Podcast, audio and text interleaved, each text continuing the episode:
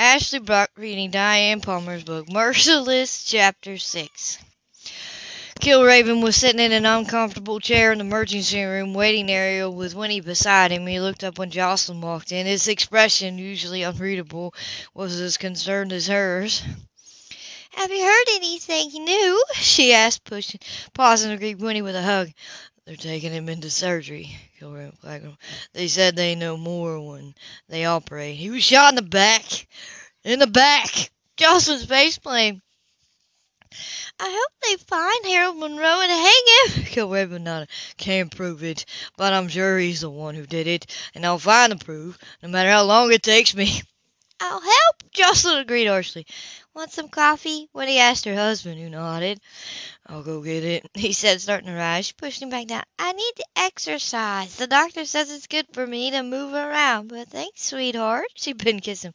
Would you like a cup of coffee too, Jocelyn? She had Yes, please. Jocelyn dug for a dollar bill and handed it to her. You're not buying me coffee, she said suddenly. I'm an employee of a federal agency and I won't be the subject of a bribery scandal. She added with mock hauteur. When you talking? Have it your way, Eliot Ness. Co-worker from. He headed up the FBI in Chicago during racketeering day. He was incorruptible. The history professor, when he teased and kissed him again.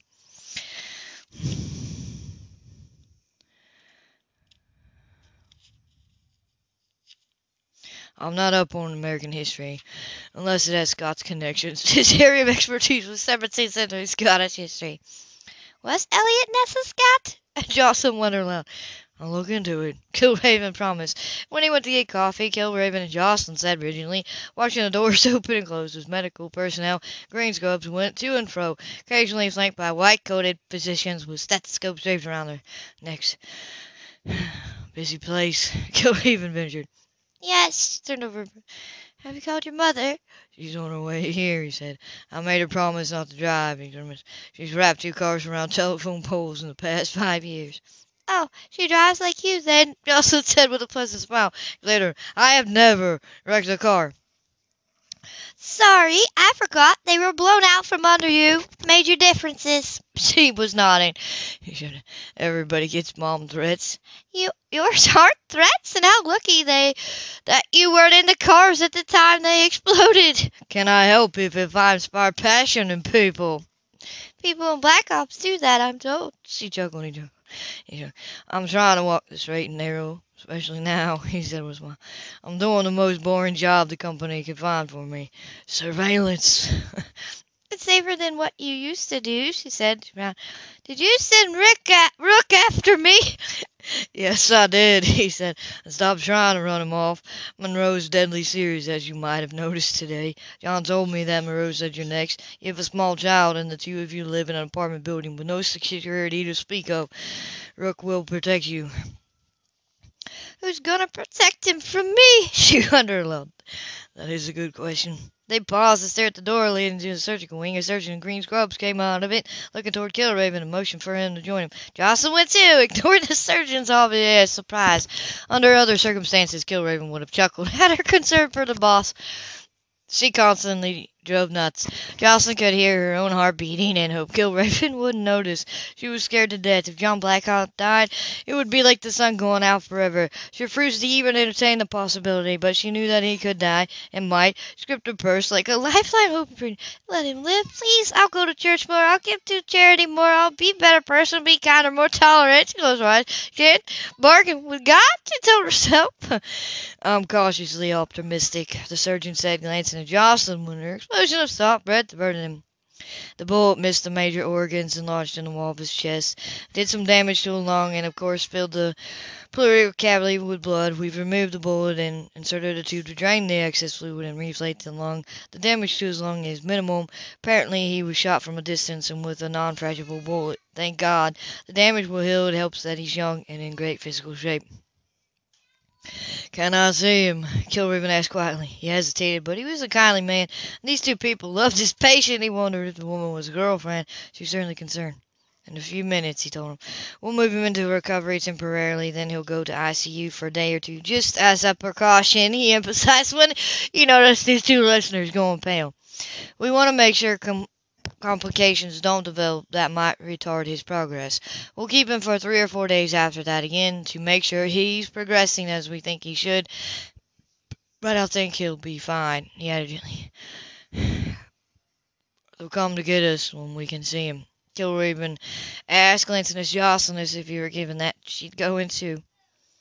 I'll send a nurse, you promise. He's an FBI agent, isn't he? Yes, Kilraven replied. One of the best. we do a big business in gunshot wounds in our emergency room, the doctor said with a sigh. Sadly, there are more guns than trauma surgeons in this area. One day that will change, Kilraven said. The doctor only smiled. Not in my lifetime, I'm afraid. I'll get back to work. They just brought in a child of seven, picked him up a drive-by shooting, he head. In my day, drugs were only whispered about. There was no wide-scale distribution, no gangs with guns, no... It was a lot less tolerant world. By far less violent. They did this experiment, I read about it. They put rats in a confined area until they were so crowded that they could barely move. They became aggressive and began attacking the others, and even cannibalizing them. Doctor, we are too many with too few resources at too little space in cities on this planet. Nature has a way of thinning the population without any help from us. Glanced toward the However, I must add that I prefer nature's approach. Guns and knives are messy. I agree, Kilroy said. I've seen my share of the results. Nobody added that he helped a few criminals in the emergency rooms. Surgeon smiled, reassuring, and went back to work. Jocelyn was trying to avoid letting Kilraven see her tears. Hey now, he said in a teaser, don't do that. Never let them see you cry. She laughed with a hiccup and a rush at her eyes. He's an awful boss, she muttered. Keeps me working late, throws things, insults me. John insults you, he asked shocked. He asks me to make coffee, she scoffed and brushed away another tear. Imagine that! He's just tired of threatening lawsuits from visiting attorneys who have to drink the coffee the agents make, Kilraven explained. Then they should stop letting Murdoch make coffee, she pointed out. That's been suggested, he replied. At the same time, they mentioned dirt and shovels. There's a large potted plant in our office that could ju- could use a jolt of fertilizer, she mused. However, Agent Murdoch is far too large to plant in it. Well, he could. He began enthusiastically. She held up a pen and louder. Please, this is a hospital. Just a thought. He said, Bring my own coffee now when I visit John at his office, though. At the sound of her boss's name, she laughed. I'm glad he'll be all right, Jocelyn. I guess I should get going. you can see him first. She was uncertain. You know when he should go in? When he will say that you should go, he said with a gentle smile. Thanks, she murmured huskily. I wouldn't look up. Kilraven didn't say what he was thinking.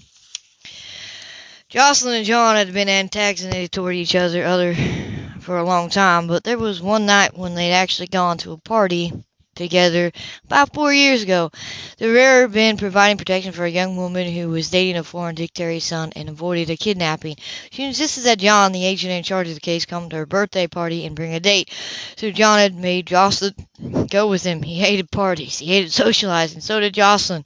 But she went. Funny, Jocelyn had acted oddly afterward and tried to quit her job. John had talked her into staying. He hadn't said much about the incident, just that he had way too much to drink and Jocelyn had been forced to drive him to the hospital. It turned out that someone had spiked John's drink with a hallucinated drug, trying to be funny.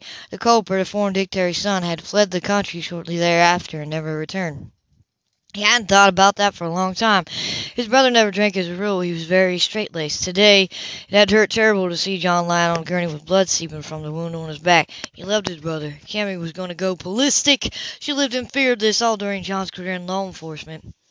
She kept rosaries everywhere, even in the glove compartment of her car, and she prayed constantly for her safety. At least she wasn't driving herself to the hospital, or there would there might be two tragedies. Kilraven would have gone to get her, but he'd been afraid to leave John, as, as if by his own physical presence he could keep John alive.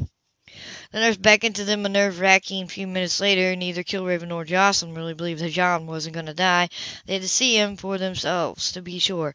He was in a hospital gown, but his chest was bare. He was white as a sheet. There was dried blood on his firm, chiseled mouth. He was laboring to breathe. Even with the tube that ran out of his chest to drain off the fluid, there was a drip drip feeding from a tube on a pole into his arm. There were oxygen tubes in his nostrils, and he was hooked up to half a dozen monitors. His long jet black hair was tangled on the pillow. His eyes were closed. Beside the deep of the beep of the monitors and the electronic sounds, there was only the sound jerk of Jocelyn's breath, almost a sob. Frequently smothered. He'd hate having his hair tangled, she said quietly. Yes, he glanced at her, noting that she didn't have much more color in her face than John did in his. She up on her purse as if she feared it might escape. He's one tough customer, Kilraven told her comfortably, and I do know something about gunshot wounds. I'm sure he's in a lot of pain, and it will take time for him to recover, but he's gonna live, Jocelyn. She swallowed fear and nodded slowly. Yes? Tomorrow he'll be telling the nurses how to do the drip and threaten the doctor to try to get out of the hospital. She nodded again. So painful to see him like that. He was such a strong, vital man. Kilraven was watching her covertly, surprised to see her at loss for words, to see her so frightened. Perhaps she was thinking about the shadowy man in her life who went missing overseas, Marky's father. Marky! He felt a sudden sinking worry. Gonna step out for just a second, he told her, moved out of the ICU unit to make a quick phone call. Jocelyn barely noticed her hand went out to smooth the thick, long, tangled black hair on the pillow. She recalled another time when she touched it, felt its cool silkiness clung to it as feeling rose so high that she thought she might die of them. Didn't remember. It was a good thing she didn't want him to remember. Don't touch my son! She froze, striking her hand back. As Cammy Blackhawk came in the room, she glared at the younger woman as if she, as she moved to the bed or back to Jocelyn. John, she whispered, my poor, poor boy. She bent to kiss his forehead and fought tears. She smoothed back his hair and stared at him for a long moment. Then she turned to Jocelyn with cold dignity and hostility. You have no right to be in here, she snapped. Jocelyn didn't argue. She looked one last time at John before she turned and left the cubicle. Where are you going? Kilraven asked her. I was surprised to meet her in the hall. I'm leaving, Jocelyn said, very pale but composed. Life goes on. Your mother's in there. She soon. Oh, God. Now the real torment begins. She groaned. She'll stand the staff on ears, and they'll threaten to hang her from a window by the sheet. She laughed suddenly. Don't let her worry you, Dolores said another. She's not what she seems, honest. Jocelyn didn't reply. I hope he does well. He will. I'll call you myself if there's any change. Thanks, Kilraven. So, Jocelyn, I've had Rook stake out your son's preschool. What? To explain, go White. Monroe made threats, reminded her. We can't prove it, so we can't have him arrested. He's being watched, that's all I can say. But your son may be on the firing line. He has to have protection. So do you. It's horrifying to think that Marky might end up in a hospital victim of subterranean. Surely not. He's just a child. So was Melly, Kilraven reminded her, with a grim expression, speaking of his daughter who had been killed. She was barely three when. Sorry, she told him. I'm truly sorry. sorry doesn't bring her back, and it won't protect your son either, he added. Brooke will, so tolerate him. She grimaced. You don't have to like him. I know he's a pain, but he's the best private security I know. All right. He studied from. You never bring your son to work. You don't have a photo of him on your desk, but you obviously love him very much. Don't speculate. She bit off. He was just staring at her, not even really. I'm not speculating. I keep my work life and my home life separate, she said simply. I'm somewhat defensive about my status, she added in front of her. So you don't draw attention to it. Yes, She said quickly, anxious for an answer that him up. I get it. He didn't press her, but he was getting some very interesting vibrations running underneath that casual conversation. Don't worry about your boss, he added gently. He's in great hands. She looked toward the glass cubicle where Cammy Blackhawk was still smothering her son's hair and talking to him. I noticed. I met the doctor. He mused. Oh, you don't know about Cammy's past, and I won't tell you it to you, he said surprisingly. But there's a reason she's the way she is. Try not to take her attitude too seriously. She loves her son. There's nothing wrong with that. She does, but she's micromanaging his life, or she's trying to.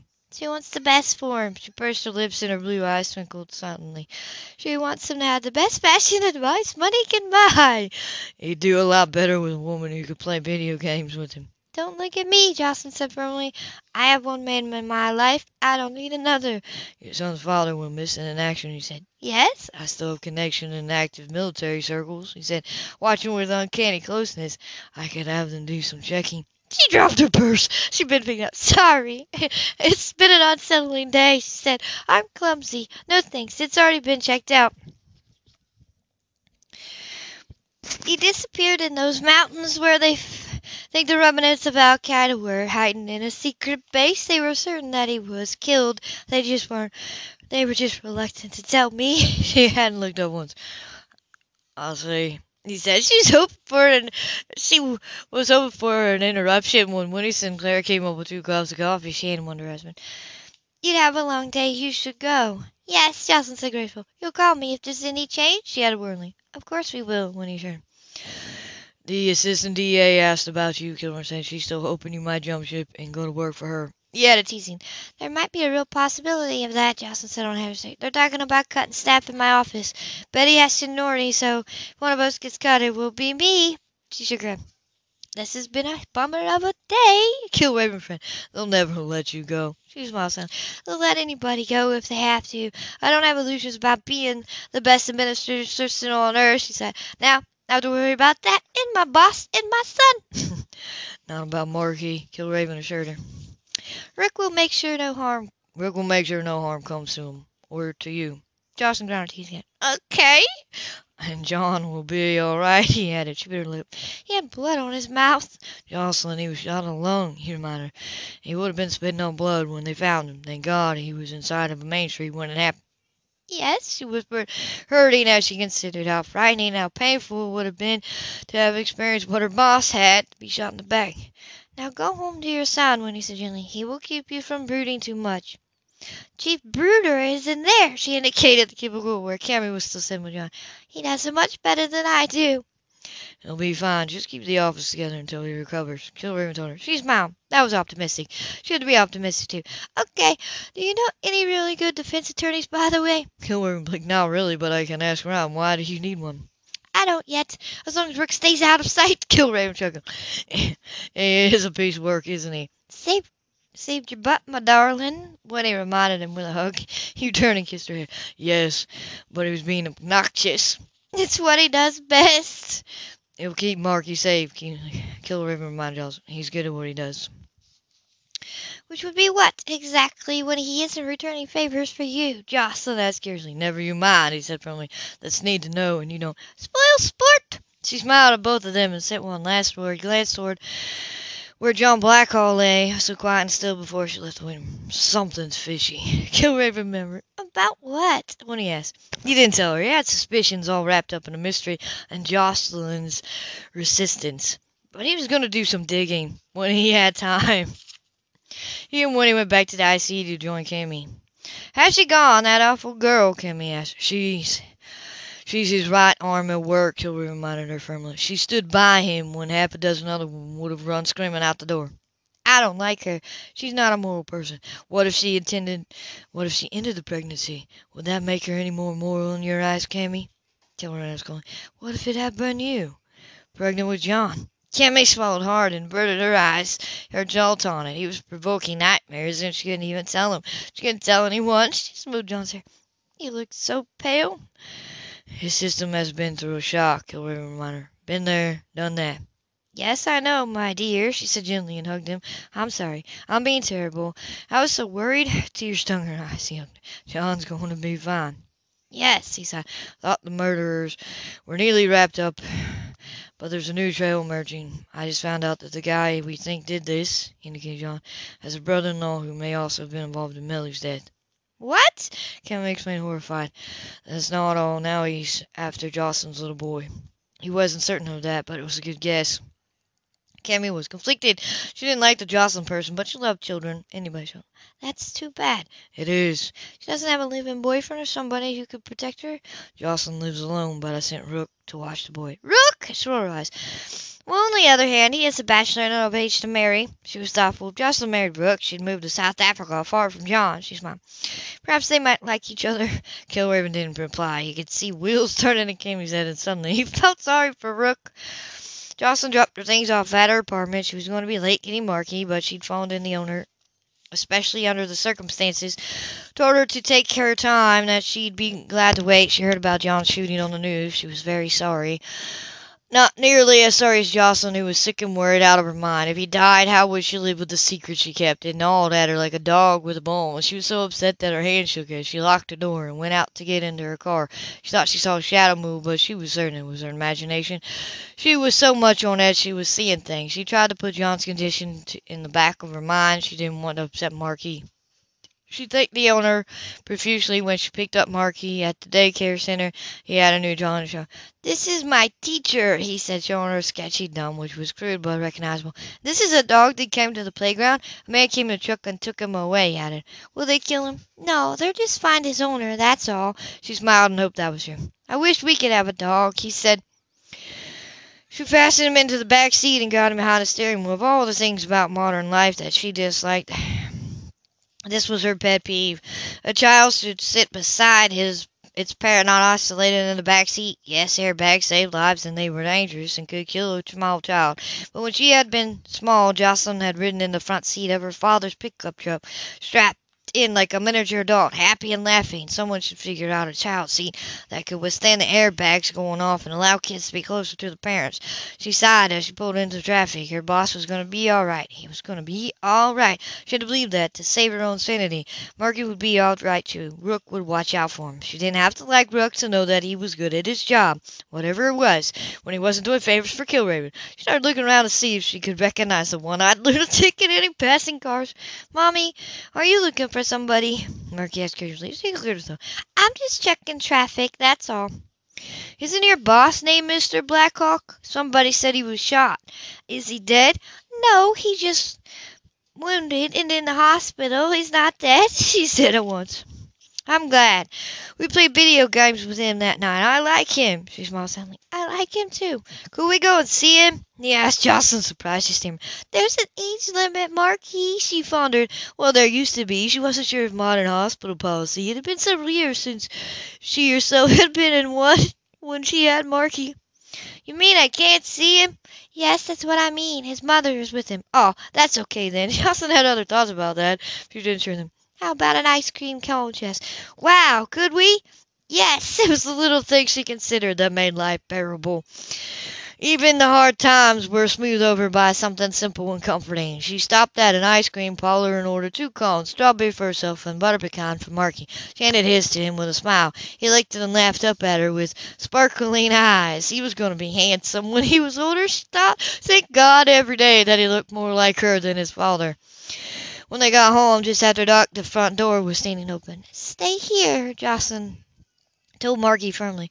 What is it, Mommy? She didn't answer. She went to the point where she could see the front door. Nothing was visible inside. She knew better than to walk into the apartment. Someone had broken in. Someone who might still be in there, might be armed, might want to kill Jocelyn and Markland just because of their closeness to John Blackhawk. Well, came a deeply accented voice inside him. It's a good thing you didn't come home sooner. And Rook appeared in the doorway, big and handsome and smiling. End of chapter 6.